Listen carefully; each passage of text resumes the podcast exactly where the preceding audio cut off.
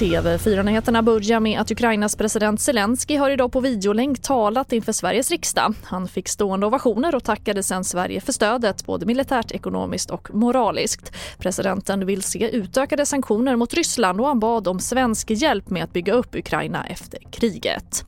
Och hela Zelenskys tal kan du se på tv4.se. Och 13 personer har gripits misstänkta för insiderhärvan kring ICA, det rapporterar Dagens Industri. Personerna är hemmahörande på olika håll i Sverige och det handlar om misstänkta insiderbrott när ICA köptes ut från Stockholmsbörsen. Förutom en razzia mot ICA-handlarnas riksförbund har också tillslag gjorts mot flera privatpersoner. Och orättvisor inom karensavdrag och sjuklön ska ses över, det meddelade socialförsäkringsminister Ardalan Shekarabi på en pressträff.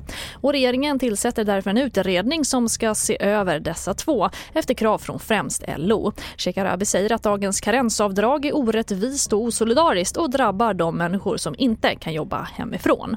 TV4-nyheterna, jag heter Charlotte Hemgren.